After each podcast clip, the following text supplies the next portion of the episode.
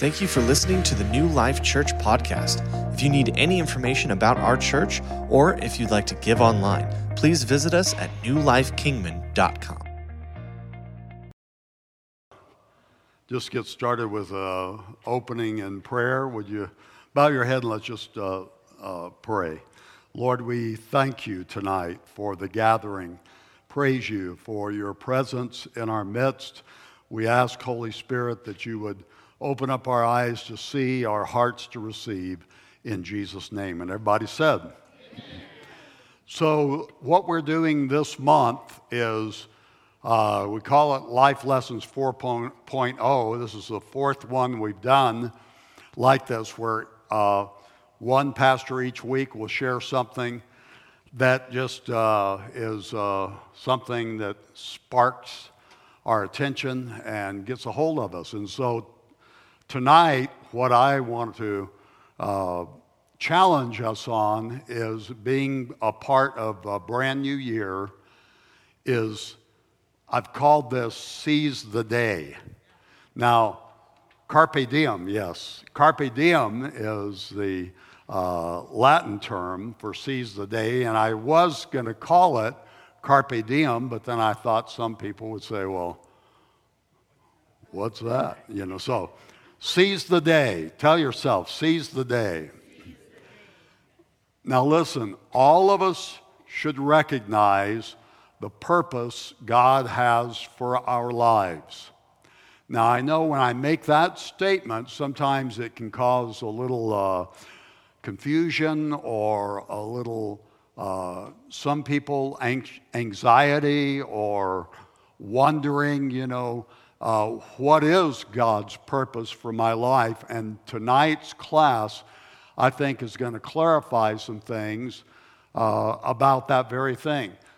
None of us are here by accident. We are not here just to fill space.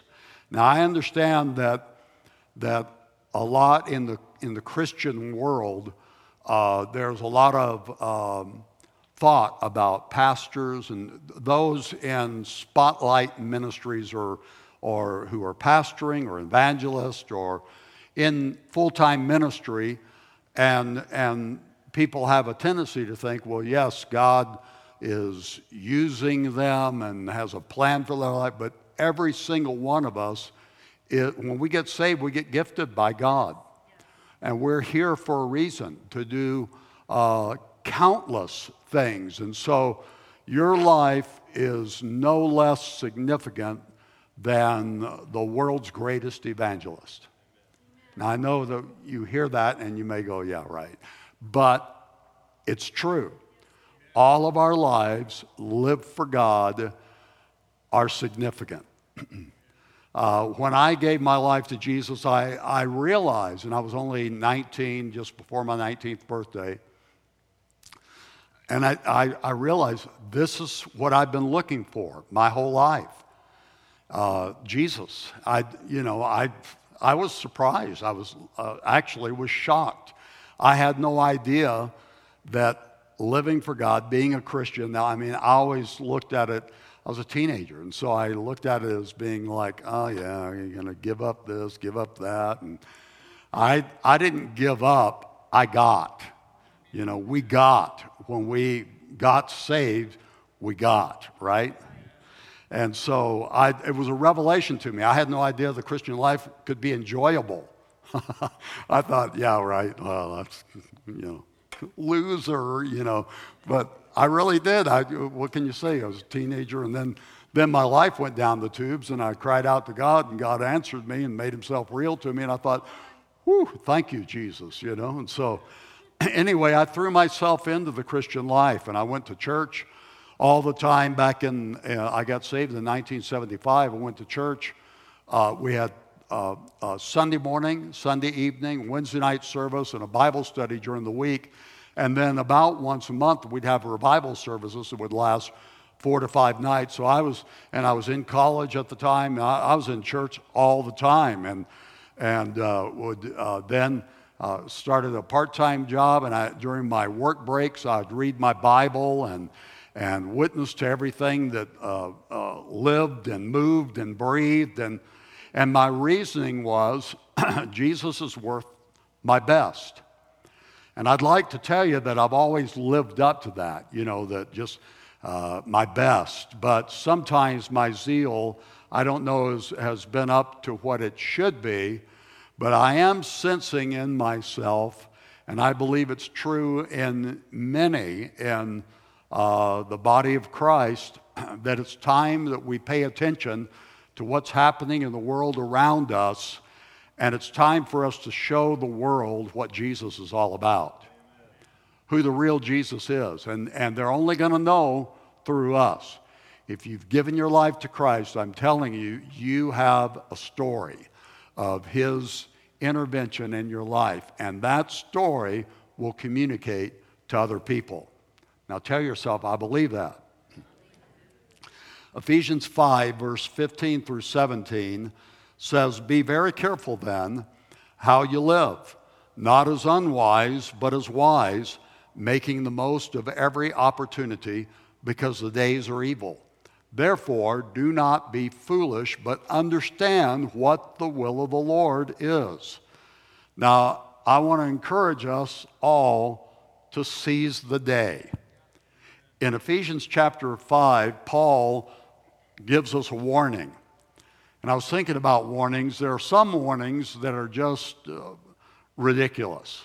And I found some warning labels on products that were just too good not to share. And so, what, so Windex, do not spray in eyes. Komatsu floodlight. This floodlight is capable of illuminating large areas, even in the dark. Dremel electric rotary tool. You know what Dremel tool, most of you. This product is not intended to use as a dental drill. Arm and Hammer scoopable cat liver, litter, safe to use around pets. Little ones, baby lotion, keep away from children. On a hair coloring product, do not use as an ice cream topping. Stridex foaming face wash may contain foam. Okay. A sleep aid warning. This is a warning on a sleep aid. May cause drowsiness. There's a warning for some Christmas lights for indoor or instructions for indoor or outdoor use only. A Bic lighter, ignite lighter away from face. Matches, a caution. Contents may catch fire. Auto shade windshield visor, warning do not drive with sunshade in place. Now, this is really weird. On a toilet plunger, caution do not use near power lines. Bowl fresh, safe to use around pets and children, although it is not recommended that either be permitted to drink from the toilet. So there we go. Some warnings are just ridiculous, but in Ephesians 5, we're given a warning we should pay attention to. Now, listen again, verse 15 and 17. Be very careful then how you live, not as unwise, but as wise. Therefore, do not be foolish, but understand what the Lord's will is. And Paul is being very emphatic here. He's saying, Be very careful don't be unwise, be wise. Uh, don't be foolish, but understand what the will of the Lord is. He's urging us and warning us not to miss God's will for our life. Now, again, I understand that when you say things like this, that it can make people feel uneasy because there are so many believers who wonder, how do I even know what God wants to do with my life? And we want to know, don't we? Dr. Viktor Frankl, some of you will have heard of him before, he was imprisoned in Auschwitz concentration camp during World War II, and he wrote a book that became a bestseller about his experience, experiences called Man's Search for Meaning. And he was often asked why he thought his Holocaust memoir had become a bestseller, and he said, I do not at all see it so much as an achievement and accomplishment on my part as an expression of the misery of our time. And so he said these words that were applicable to what we're talking about tonight. He says, If hundreds of thousands of people reach out for a book whose very title promises to deal with the question of a meaning to life, it must be a question that burns under their fingernails. And so, what he's saying is, is that we all, there's something inside that we want to know what the meaning of life is. And one of the biggest questions sincere believers ask is, What is God's will for my life? From the time we give our lives to Christ, we hear preachers say things like, God has an incredible plan for your life, right? We're encouraged, you know. And so we, as sincere believers, wonder, well, what's, you know, what's the plan? Uh, and, uh, and it can be frustrating to us because we're waiting for God to reveal the plan, you know. And so it's almost like it's out there somewhere if we could only find it, you know. And so this is why I wanted to share this tonight is, is to encourage us God's will for our life isn't meant to be just some elusive mem- mystery. It's not just meant to be something, you know, that we wonder about. It's out there somewhere. Someday I'm going to discover it. I'm going to achieve it. I'm going to live it. And I'll know what the will of God is for my life. And so, listen. Ephesians 5:17 again says, "Therefore, do not be foolish, but understand what the will of the Lord is. Now, if God tells us not to be foolish and to understand something, then obviously He is going to let us know what that something is, right? And so, God's will, and this is in an overall sense, is sandwiched in between the warnings of verse 15 and 17. Listen again. Be very careful then how you live, not as unwise, but as wise, making the most of every opportunity because the days are evil. Therefore, do not be foolish, but understand what the will of the Lord is. And so, in between telling us to be careful, don't be foolish, Paul tells us what God's will is. Make the most of every opportunity. And what he's telling us is seize the day, right? God's will isn't just out there somewhere, it's right here, right now. And we're meant to live our lives knowing that every day we have is God's will, and we should make the most of it. Now, I want you to tell yourself again seize the day. That's fairly weak, but that's all right. We're getting there.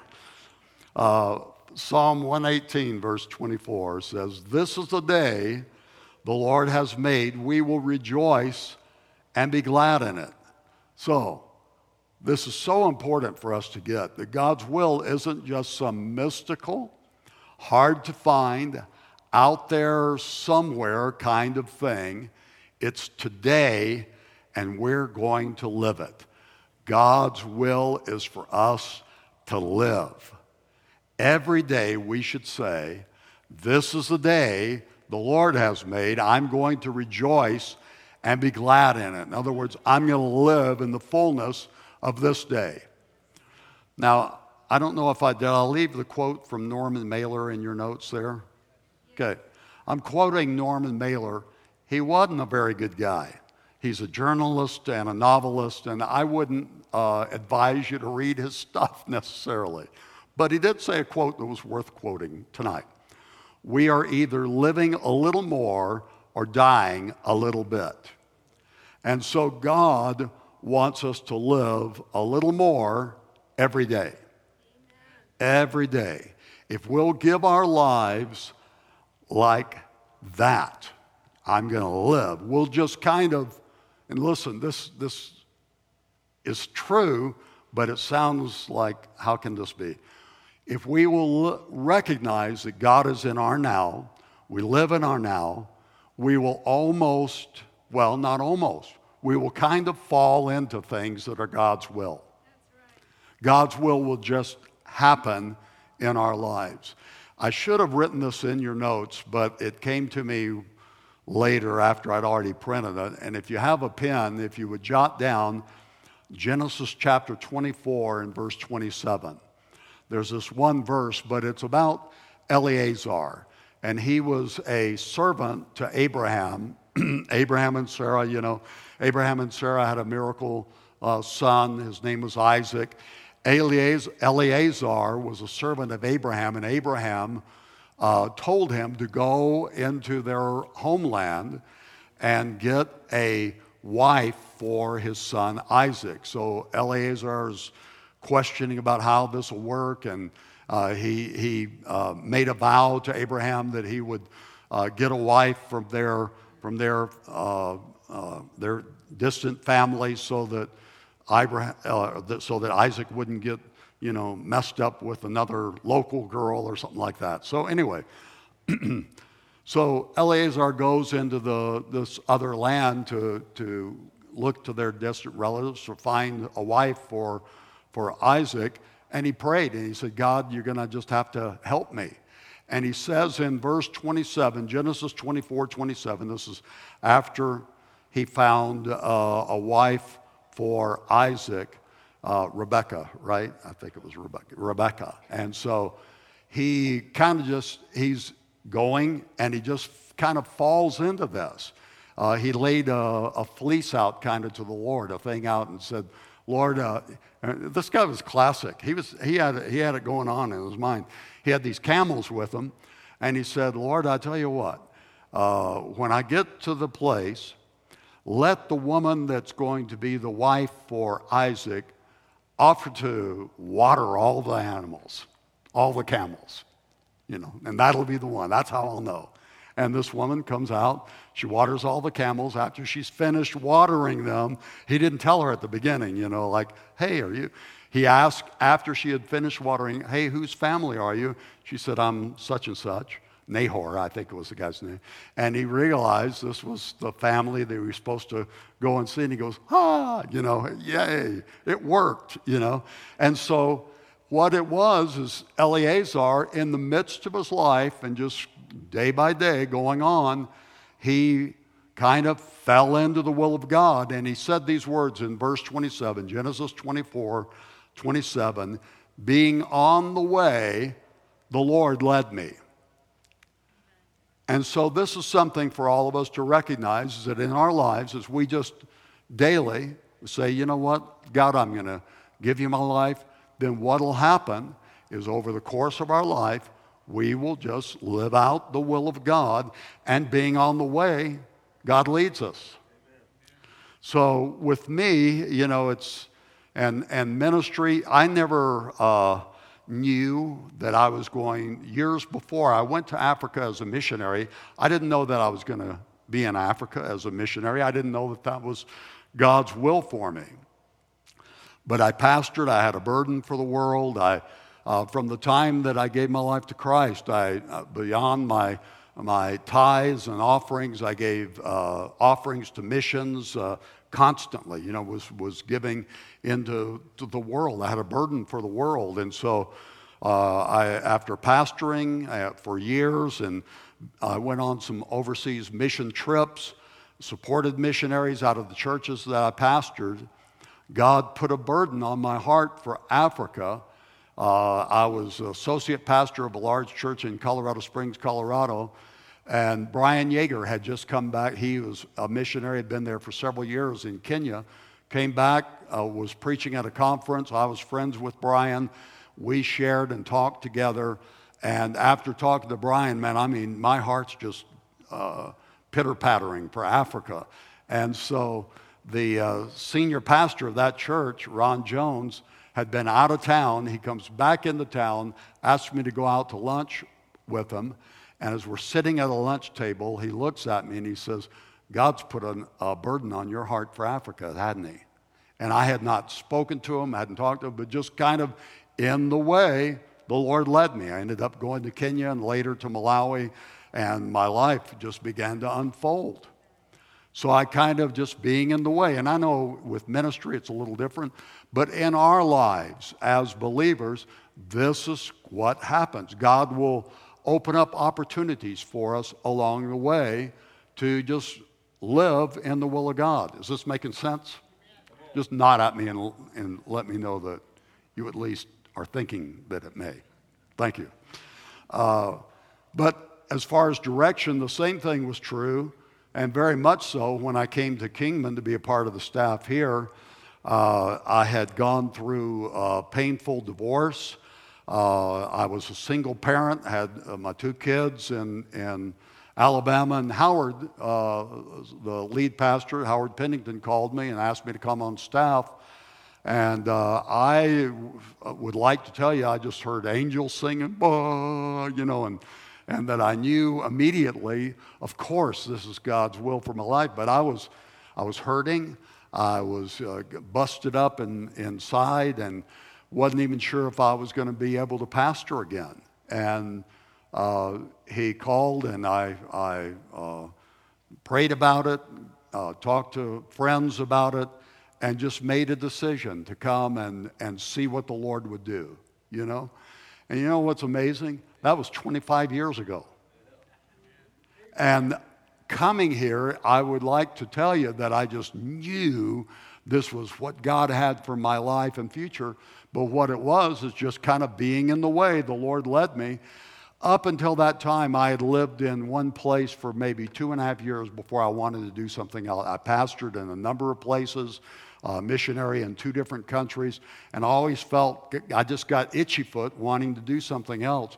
When I moved here, God just opened up my whole life for me. I met Cindy a year later. We've been married for 23 plus years now. And uh, I mean, God just turned the page and opened up my life before me. And so I say that to encourage you in your life as we live for God. He just kind of makes his will known as we live it. So tell yourself, I believe that. If we will live for Him in our life today, we'll be ready for the big events when they do come. Here's a big event. In 1 Samuel chapter 17, verse 33 through 36, this is David and Saul talking to David just before he goes to meet Goliath. Saul said to David, you are not able to go up against this Philistine to fight with him, for you are a youth, and he is a man of war from his youth. But David said to Saul, Your servant used to keep his father's sheep, and when a lion or a bear came and took a lamb out of the flock, I went out after it and I struck it and delivered the lamb from its mouth. And when it rose up against me, I caught it by its beard and struck and killed it. You know, we can read things like that and not really think about them much. He's talking, I don't know if it was a lion or the bear that he grabbed by the beard and struck and killed it, but I mean, that's pretty gutsy, right? And he says, Your servant has killed both the lion and the bear, and this uncircumcised Philistine will be like one of them, seeing he has defied the armies of the living God. So, Here's my point David didn't know years before that one day he was going to come up against this giant, Goliath, and, and kill him, you know, and deliver Israel. He was just a shepherd, protecting the sheep, writing songs to God, uh, and killing the occasional uh, bear or lion that came and, and messed with the flock, right? And so one day his dad tells him to go and deliver some supplies to his brothers who were part of the army that were fighting the Philistines. and he goes to deliver these supplies, he hears this giant yelling insults against God and against God's people, and David thinks, this guy's got to go. Somebody ought to do something about that. And so David went. He knocked Goliath down with a rock, a sling, you know, knocked him down, used Goliath's own sword to chop off his head, and then the whole army rallied and they pushed out the Philistines, and, and then later David became king and all that. But listen, the morning when David woke up and faced Goliath, he had no idea that he was going to kill a giant that day. But what he did is he seized the day. And what God wants us to do in our lives, and, and granted, our lives are much different and the times are different from David's, but all of us will have opportunities in our life to, for God to use us, do something with us, in us. And it may be a word of encouragement. You know, uh, I have heard story after story of people who have said just an encouraging word to somebody, like on a subway or something, and that person was getting ready to commit suicide, and that encouraging word kept them from killing themselves. I mean, we have no idea, and this is my encouragement to us. Uh, it would be great if we all knew the giants that fell before us in our lives. A lot of us will have things that have happened, and the impact of our life, we will not even know the ripple effect until we get to the other side. The majority of us, the great things and the impact that our lives have made will not fully be known this side of eternity. I can tell you that's true. You may look at yourself and say, I don't know how great of an impact my life is for God, but as you live for God day in and day out, God's presence, spirit, and influence is being made through your life. Now I want you to say, I believe it.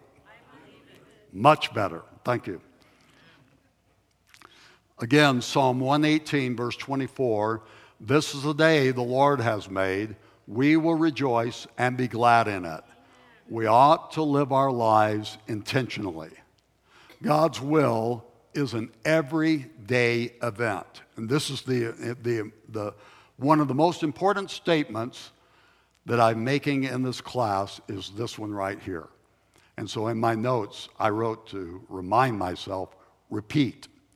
God's will is an everyday event.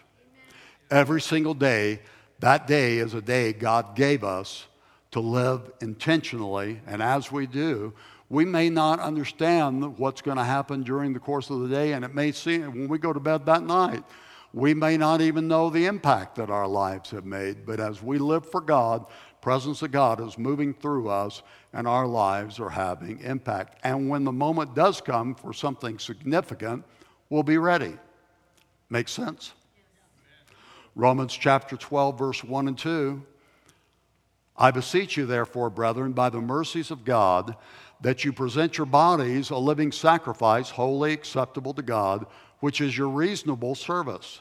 And do not be conformed to this world, but be transformed by the renewing of your mind, that you may prove what is that good and acceptable and perfect will of God. So, what he's tell, saying here is give yourself to God, dedicate yourself to God, and you'll find God's will for your life that good and acceptable and perfect will of God. Now, I do want to make a comment on this, and, and Cindy and I had, had talked about this before the class. Is there was a teaching going around some time ago, and maybe still going around, that uh, God's will, because it says good and acceptable and perfect will of God, and they kind of segment this. In other words, there is a good will of God, and then there is an acceptable will of God, and then there is a perfect will of God. And, and so, you know, sometimes we're in good will of God, sometimes acceptable, and sometimes perfect. I don't believe that that's what this is saying at all. I think it would say, if it were going to say that, it would say, what is that good or acceptable or perfect will of God. This is just explaining God's will for our life that it's good, it's acceptable, and it's perfect. Does that make sense? I need to quit saying that, don't I? Just tell me one more time, and I won't say that statement again.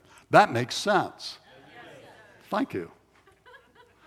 Okay, Roman numeral two, seizing the day means living in the moment. Erma Bombeck, which is a woman that some of you know, some of you may be too young to know, but you can just listen to this quote.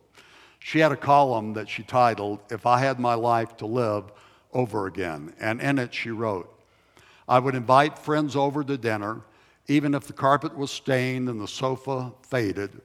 I would have sat on the lawn with my children and not worried about grass stains. I would never have bought anything just because it was practical, wouldn't show soil, or was guaranteed to li- last a lifetime.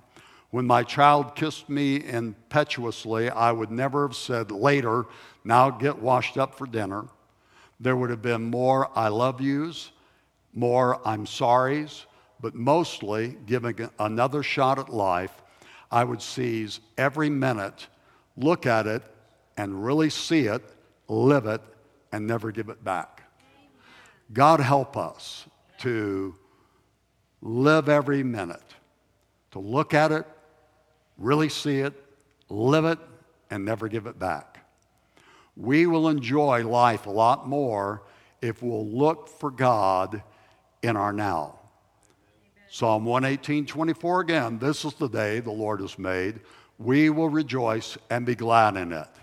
When we remember every day, this is a day that has been handmade by God for me, then we'll be able to rejoice and be glad in it a lot more. God doesn't want us to live dull lives. In John 10 10, Jesus said, and this is in the Amplified Version, the thief comes only in order to still, steal and to kill and destroy. I came that they may have life and may have and enjoy life and have it in abundance to the full till it overflows. This is the life that Jesus came to give us. This is the kind of life that He means for us to have to the full till it overflows, and we should live in the moment. And when I say in the moment, I'm, I'm saying like right here tonight, right now, in this class with each other. We are, we're sitting in relative comfort, aren't we? Uh, we are opening up God's Word. We have companionship with each other. And you know, we're, we're able to be with each other and enjoy the presence of God. And for people around the world, what we are doing tonight, we are living a dream life to them. And we may, we may not even know it. You know, the sad thing is we can be living in our lives a dream life and not even know it. And I have a little bit of an advantage on perspective that others may not have because I've, I've been able to travel around the world. I've seen uh, a lot of difficult circumstances in third world countries, especially in Africa, and uh, the hardships that people face. And I had an experience in Mozambique years ago and I think about it a lot. I've, I've told the story over the years because of the impact that it made in my life. And I, uh, when I was living in Malawi, I traveled with a couple of the Malawian pastors.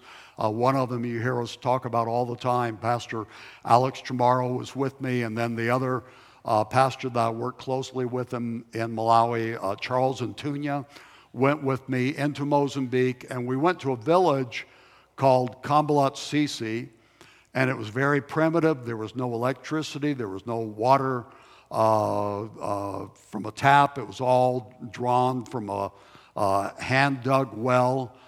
Their food was cooked over an open fire. It was very hot and uncomfortable. Uh, village life is very hard. And we living here you know, we, we talk about difficulties and hardships, but we cannot imagine what life would be like every day like that. We just, you know, and I've, I've lived in the States now long enough to where I have to remind myself of these things. But see, something happened that night when the sun set. The whole village gathered together around a campfire and began to sing and praise God. And I didn't know the language. I did, uh, it, was, it wasn't the language they speak in, in Malawi, Chichewa, where I understood some of the words, uh, but they were singing in their own dialect.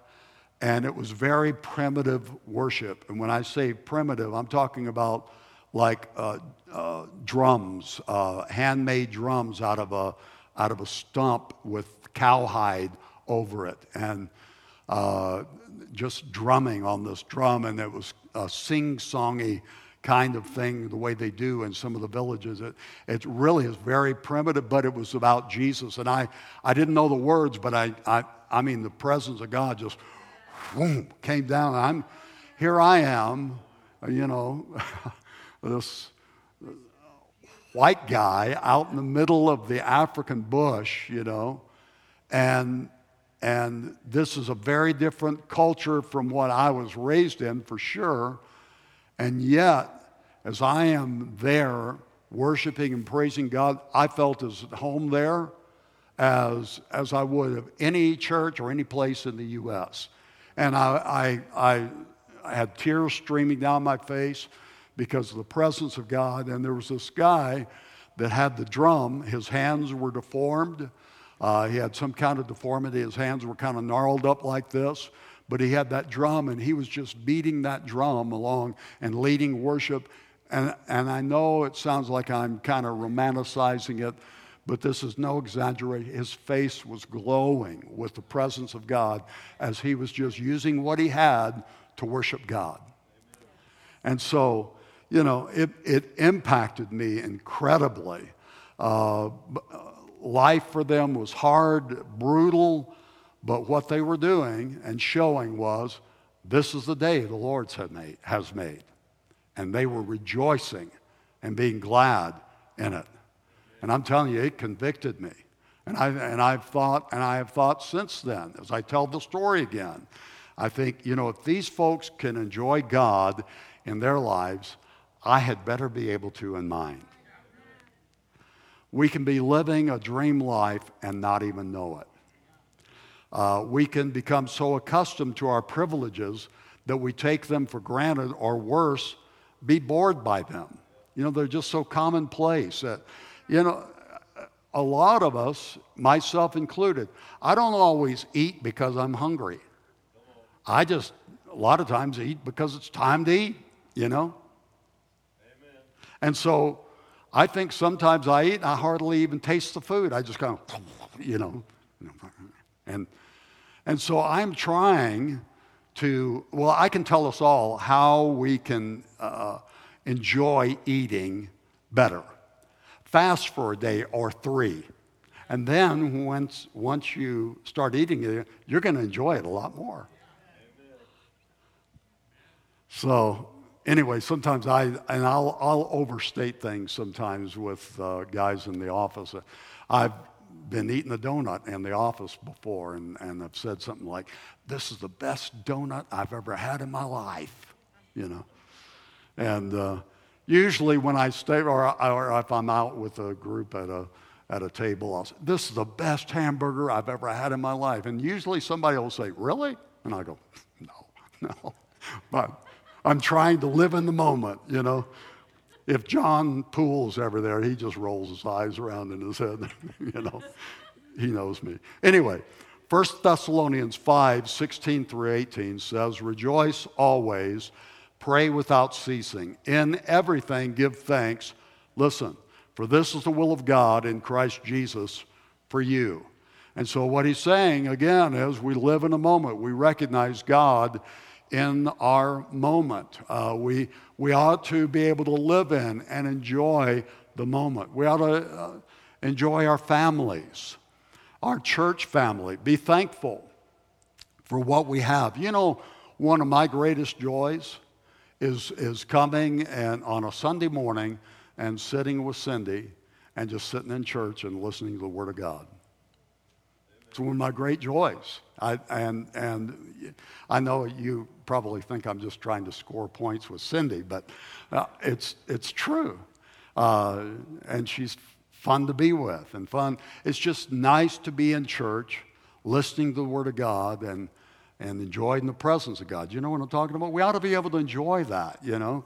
Plus, she gives me uh, peppermint lifesavers while I'm in church, you know.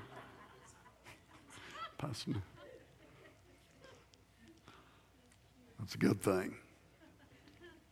I was thinking of, of memories and, and enjoying the moment. Uh, when I was pastoring in Chinle on the Navajo reservation, I would go to church, uh, our church there, and, and in morning prayer, and then come back, uh, and I'd sit in my recliner uh, with my Bible, and Dan, who at that time uh, was about seven, he'd crawl up on the arm of my recliner while I'm reading the Word of God and just sit there with me. He'd lean over on me and I'd be reading the Word of God.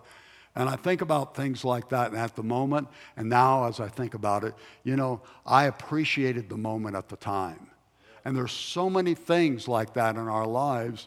You know, uh, you may be working a job and, and there may be hassles and irritations with that job, but just recognize that, you know, God has given you something to be able to earn a living. And uh, in the midst of it, even though there's hassles, you know, uh, people give us hassles sometimes. But in the midst of it, God is working His will out in us. Sometimes the people that irritate us are there to help us learn how to be godly. Okay, I'll move off that. All right.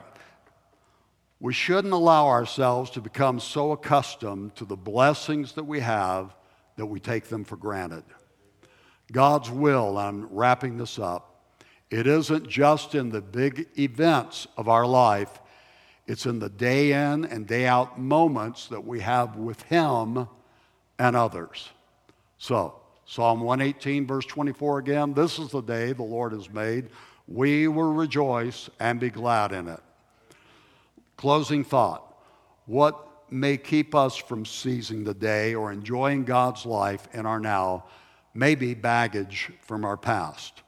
And this is why Paul wrote in Philippians 3 and is so important to us. In Philippians 3 13 and 14, he says, Brethren, I do not count myself to have apprehended, but one thing I do, forgetting those things which are behind and reaching forward to those things which are ahead, I press toward the goal for the prize of the upward call of God in Christ Jesus. And so, thank God He can help us put behind us things from our past so that we can move on and enjoy His will in our future. Can you say amen? amen. Praise God. Let's bow our heads tonight. I want to just pray over us before we go home and uh, release you with the blessing of God. But if you'll just repeat this out loud with me Thank you, Jesus, for dying so I can live. Thank you for forgiving me. I won't take for granted the life you have given me. I will live every day knowing it's a gift from you I will rejoice and be glad in it. In Jesus' name, amen. Now, let me just pray over you. Lord, we thank you for your will in our lives. And God, help us to recognize more and more that every day that you've given us, that we live for you is the will of God. And that in the midst of our living, God, you work out your will. We thank you. We praise you. I ask that you would just seal your word in our hearts tonight. We praise you. We thank you for the life that you've given us. It is an abundant life, Lord. We thank you for the blessings that are ours, and we pray that you will help us never to take it for granted. In Jesus' name. And everybody said, Amen. Amen. God bless you guys. Uh, the weekend, uh, don't miss it. We're going to be serving communion, having a great time in the Lord this weekend. And then next Wednesday night, again, life lessons. Thank you for listening to the New Life Kingman podcast. We can't wait to see you next week.